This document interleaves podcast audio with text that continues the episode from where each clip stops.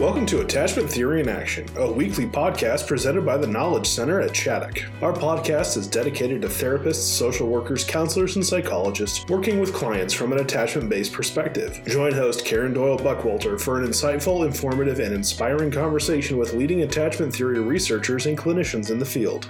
Today, Karen, Michael Trout, and Lori Thomas conclude their two part discussion on the Jonathan letters, one family's use of support as they took in and fell in love with a troubled child. All of Michael Trout's videos and books are available at the TKC store at tkcchaddock.org. Get a 20% discount on all Michael Trout materials when you type Trout20 at checkout. That's T R O U T and the number 20. Part 2 will be released on March 24th. Well, hello, everybody, and the Attachment Theory in Action podcast listening group. Um, I have here with me today Lori Thomas and Michael Trout. And these are familiar names to many of my listeners. Um, Michael has been on here uh, on the Attachment Theory and Action podcast extensively, and Lori has also been on here before. Um, Lori is a therapist and also um, a foster, adopt, biological parent, um, and has um, also shared on the podcast before. What we're going to be talking about today is the book, The Jonathan Letters.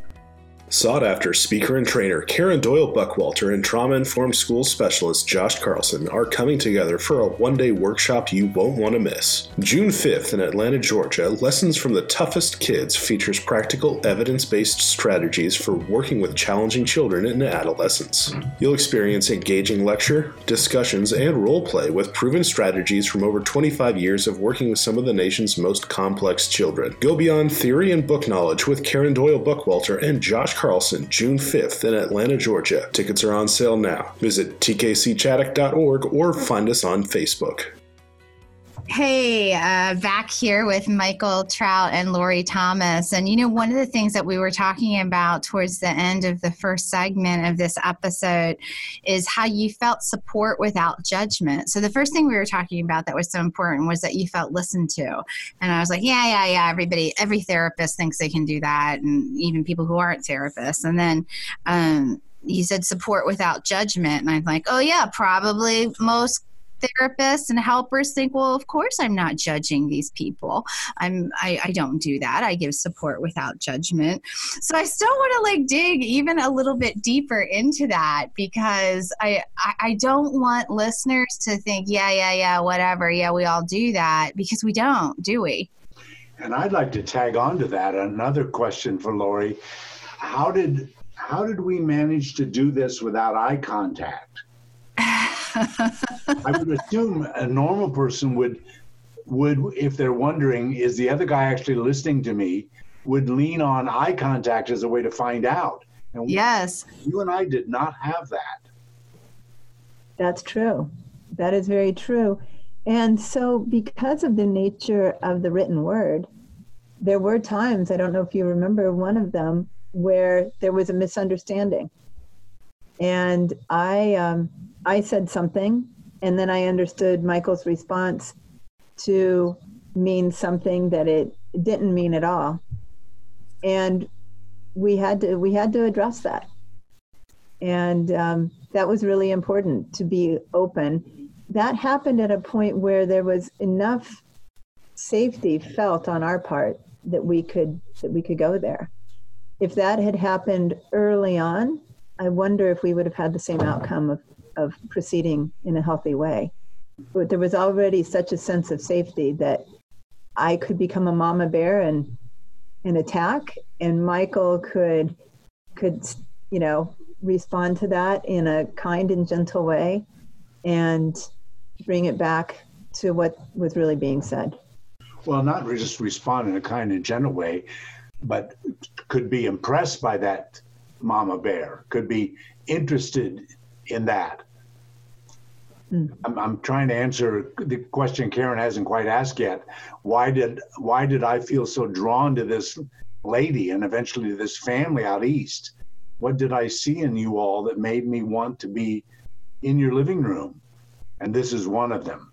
When I would see Mama Bear come out, even if I didn't like what you said or did at the moment, I was really curious about uh, that power. And I'm really curious about what that power might do on behalf of a child under the right circumstances. It's one of the ways I learned to trust you without eye, eye contact. Yeah. A, you know, and I, I do also want to get back to um, when we we just kind of kept rolling when you said earlier, Lori, that you had to look at your own history mm-hmm. and and think about your own background. Um, and you know, as we said, you had biological children, you had foster children, you had other adopted children. Um, what was it about this particular child and this relationship you were in with Michael and whatever else that was going on um, that you realized I need to look at some of my own stuff and my own history here? What made you aware of that? Well, I think the thing that made me aware of it, you know, we've all seen the saying, um, I opened my mouth and my mother came out. And there were some parts of the of my early history that I swore I would never repeat in my own family, in, with my own children. There were parts that were lovely and parts that were not. And the parts that were not were gone, and I was never going to repeat those. And I did not repeat those with child one, two, three, child four. You know, it kept we kept going, and and then suddenly I found myself triggered by things this child was doing. And suddenly my my Irish temper rose to the to the forefront again, where it had lie, been laying dormant for I thought a lot I thought permanently, and this child was able to bring it back out, and I immediately said that's that's not okay. That's not the way I parent. And so that's when I had to start seeking my own help, getting therapy, looking at my attachment history, figuring out what was going on in my life. I didn't have the right words for it at the time, but but looking at my own history, figuring out what was going on and how that was impacting my current functioning and how I could come to a place where I could understand that and change that. I really love what you're saying there, Lori. I think it's such an important thing for um, uh, parents to understand, listeners to understand, um, and for us to understand, even as clinicians, in terms of our, our own histories. You know, one of the things that I've often said to parents about children with these kinds of difficulties, the severity of difficulties, is this child will shine a light on every vulnerability you have. Like, there's no hiding it. There's no, so, you know, so you're thinking, um, I've dealt with these things. You know, you're not really thinking they're dormant, waiting to just spring back out. But, you know, it's just really, I don't know, a lesson to us or whatever that under the, under certain circumstances, certain levels of stress, certain interpersonal experiences that we're having, like things that we really thought were taken care of can come back out. Absolutely. But in, in further answer to your earlier question, Karen, about what drew me to this lady, yes, you should know that those moments when that Irish temper would come up, or when any other thing about uh, Lori's past would come up, I saw those as moments not of collapse and defeat, but as moments where the wheat got separated from the chaff. Uh, in other words, I could imagine that Irish temper being seen by this vulnerable but devilish little boy as fun, but all, more importantly, as likely to signify a warrior, someone who would fight for him, even though at the moment she wanted to knock his block off. Same energy. And I, I came to believe that uh, the warrior part was the more powerful part and would actually benefit him. I didn't sit back here in my office in Illinois worrying that she was going to hit him or even yell at him too long. I knew she'd yell at him. I hoped she would. uh, but I, I knew that nothing horrible would happen because of this lion in her. It would be more the emergence of a warrior, and it was. And Michael at that point helped us to really conceptualize that we were teaming with our son. And that was really that was really a beautiful picture for us that we could team with him. Um, and so when his behaviors triggered us, it was not us against him and his behaviors. It was us teaming with him to help him overcome his own history. And so, as I was dealing with my own history and learning to um, use use what I could for good, we were able to help him start doing the same. Teaming, becoming his team. Yes. Um, I think that um, this distinction that Michael pointed out about the power in you and um, the warrior in you is really important. And one of the things that I've been thinking about a lot, and I don't have the antidote for, but when I see parents start to feel as though they're victims of their children, mm-hmm. we are sunk. Yeah. I mean, absolutely sunk. And if I can help a parent get out of that stance, sometimes this comes from the parent's own history, sometimes it comes from the child's behavior, sometimes it comes from a combination. But I can tell you, once that becomes the identity of the parent that I am now victimized by my child, this horrible, rad monster. You know, it, I mean, it. If I if I I, I want to say if I can shift that, but if I can't help shift that somehow, we're dead in the water. Mm-hmm. And so that metaphor of a warrior is really important and how parents find that inner strength. I was just in a texting group with a bunch of moms from the attachment and trauma network, and uh, I, I asked them, you know, what innate. I, I'm not talking about supports. I mean, and and these are like these are like black belt therapeutic parents. We're talking, you know, um, like you, Lori, like you, other women like you who have been through this and who have done this, and and I was asking about, you know, what are some of the innate qualities? I don't mean supports that you wish could have been set up for you. I, I, I could make a laundry list of those. I've heard those over the years. Sometimes we can arrange them, sometimes we can't but you know what are some of the innate characteristics and i mean this is one of them this spirit that you're talking about of i can fight this i can be strong i can help this child do this rather than feeling victimized by the child did you ever feel like a victim Tired, yes. A victim, no. See, every parent that I have asked this who's been really successful with some of these really tough kids answers that no. They say no or hell no or or no, I wasn't going to let it come to that or no, that's just not in my personality or you know, it, it's just so interesting to me. I don't know if either of you have anything to add to that, but the reason I speak of it with such passion is I feel like it's one of the pieces of kind of cracking the case of, of who can handle these kids and help these kids and, and what is needed. Well, I think part of it is that there has to be a sense that defeat isn't an option, but that this is not going to be quick and easy. This is not a six therapy session. Um, we're going to suddenly have a child who gets it and we're all going to live happily ever after. It's a lifelong journey. And with some of my children, the journey has been easier than others. And with some of them, um, we've had to learn to adjust expectations. That not all of my kids are going to go get degrees or start families. Some of them are going to survive and not be hurting people, and that's going to be a really good thing. Um, uh, but everybody, aren't we all individuals with different journeys anyway?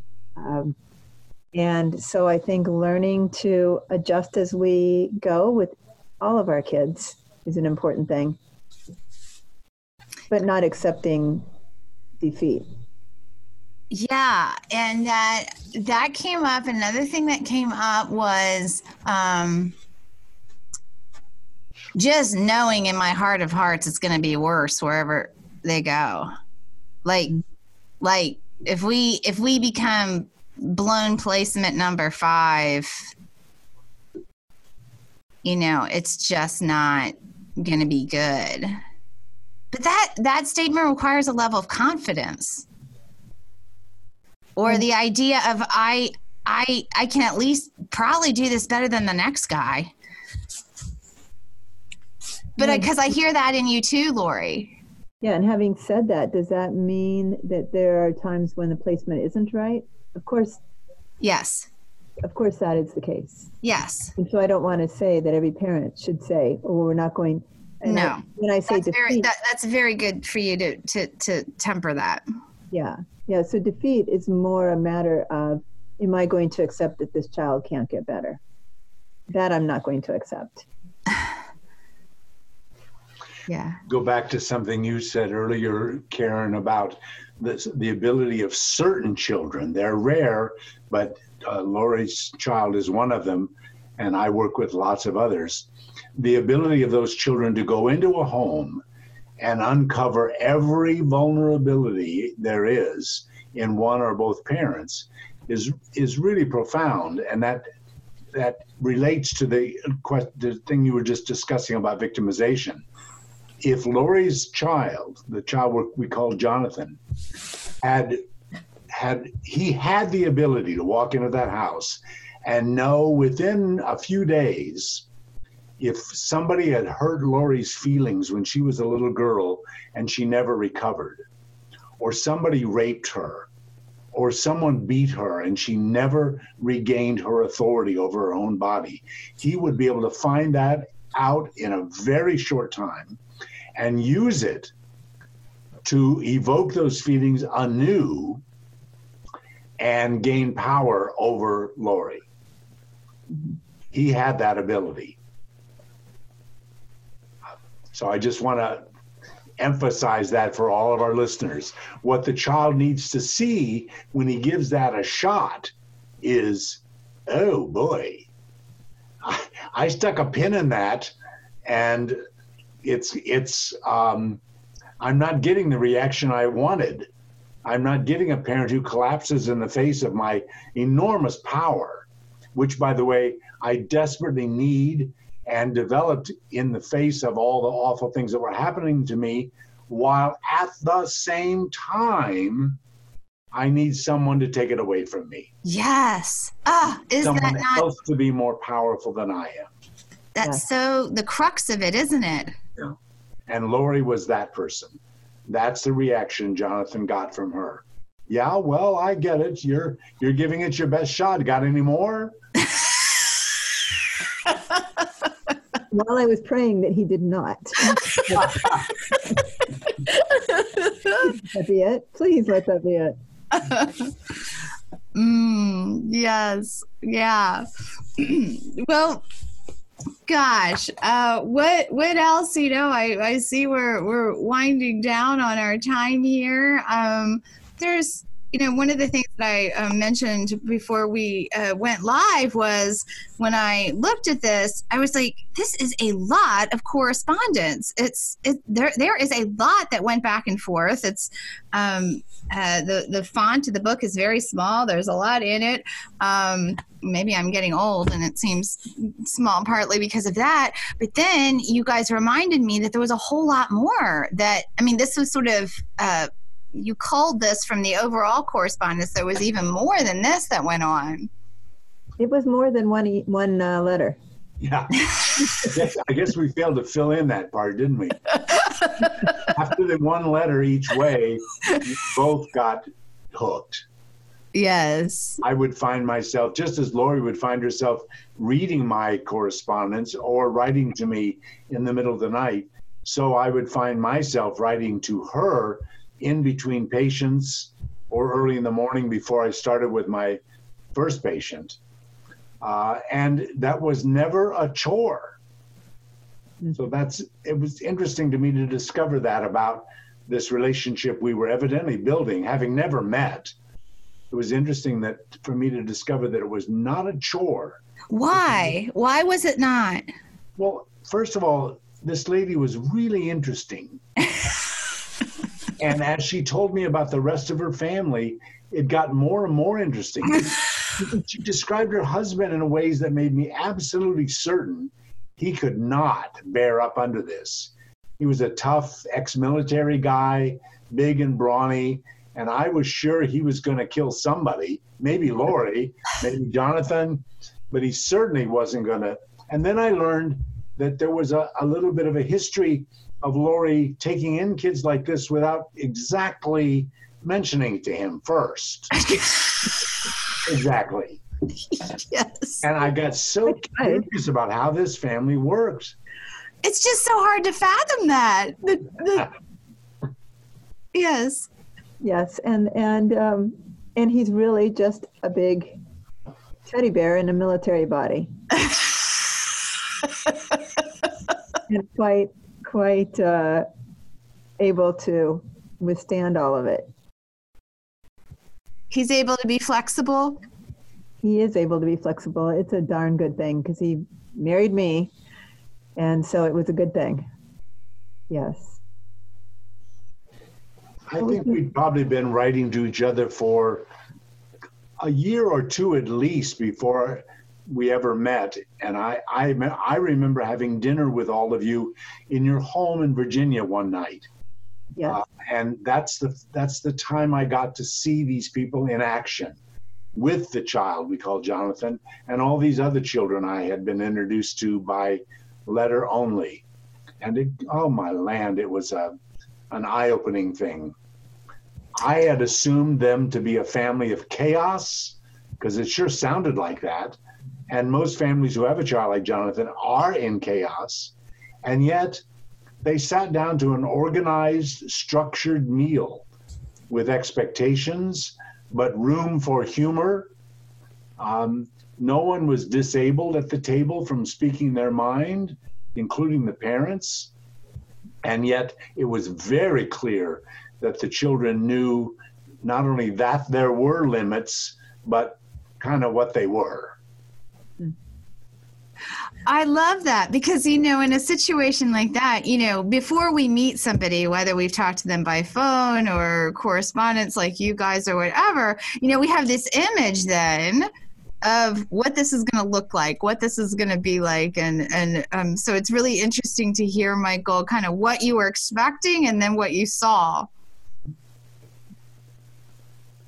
And how about you, Lori, that initial face to face meeting with this person you've been corresponding with? Well, quite amazing to to get to the point where we could meet. And we first met one time in Illinois before Michael came to Virginia. I went out with a social worker friend uh, to do a speaking engagement, I believe, and we met. And I think um, just just to be in the presence of, of this giant who doesn't see himself as such was was amazing. Um, but then to have him to our home, and I'll never forget my husband walking downstairs in his white bathrobe, and Michael just laughing about his perception of this man previous to this, and actually getting to meet my husband, who's just a very unassuming, wonderful man who takes life as it comes and learns to roll with it who also has some Irish in him, I believe. this is mostly Welsh. And oh, German and Welsh. He's got he's got some. Uh, there's a, a tad bit of a stubborn streak, but uh, it's easily overcome when necessary. when necessary. Well, be- here as well. Yeah. Well, before we wrap this, um, I want to ask you guys. You know what? So you know, obviously, this is several years later. This came out what was your vision for the book? What are you hoping it continues to provide for folks? And how would you like to see people maybe using the book? Well, I'll, I'll say that we, we wrote for several years. I don't remember how long, three or four maybe. And then it sort of dawned on us, I think, at, a, at about the same moment, to ask each other the question hey, we've got a huge stack of paper here because I always printed off her letters and my responses. Is there some good stuff in there? Would anyone else ever want to read about this? Mm. And that was the first moment when we actually considered whether we had inadvertently created something. And it didn't occur to us yet that we might actually publish it as a book. Yes. But, but we were getting there pretty fast. And for me, I think I was so blown away by the wealth of support and information and um, just understanding that I received from the letters from Michael that I felt rather guilty about just having them to myself. You know, my my family was able to gain from this, but would there be others who could gain from from these these letters? Yes. It felt yes. like it's a treasure that should be shared. Well, I couldn't agree with you more wholeheartedly. And I can tell you, I remember when it first came out, and you wisely, because of how hard it can sometimes be for parents to read books, uh, also had it on um, CD. And I remember, you know, uh, giving it to people at Chaddock and staff at Chaddock. And them telling me, well, I was driving home listening to it, and then I was so enthralled, I just kept driving around the block and around the block, around the block because I didn't want to stop listening, and I didn't want to go into the house with all the chaos where I wouldn't be able to listen. So I just kept driving and kept driving, and it, it just really pulled people in, and and was so enthralling for people to hear this story. So um, I'm I'm happy for us to be talking about it and um, I believe, if I'm remembering correctly, did you add like a little question guide or study guide or something later on to it, Lori? Am I imagining that? No, that is accurate. Okay, so we have the book. We have the Jonathan letters, which mm-hmm. um, can be purchased on on Chaddock's website as part of our the the Michael Trout library that we have, and then. Um, what what was your idea of the study guide, and what should we tell folks about that?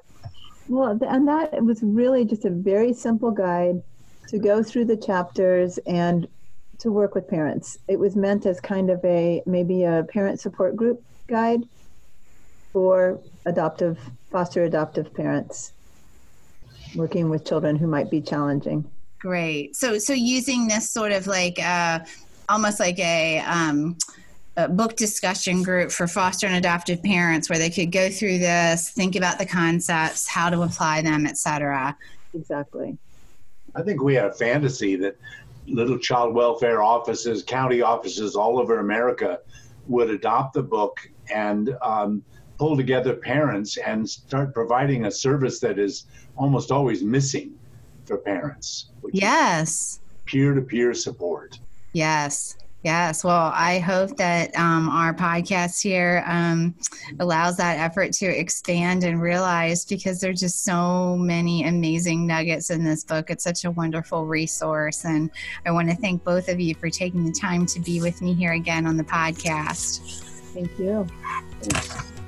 Thank you for joining us for this edition of the Attachment Theory in Action podcast. Please follow our site, tkcchaddock.org, or subscribe on Apple Podcasts, Google Play, Spotify, or Podbean for future episodes. If you enjoyed our podcast, please leave a review and share with your professional network. For additional resources, training opportunities, and blogs, please log on to tkcchaddock.org. We hope you'll join us again as we continue to explore the world of adoption, trauma, and attachment theory.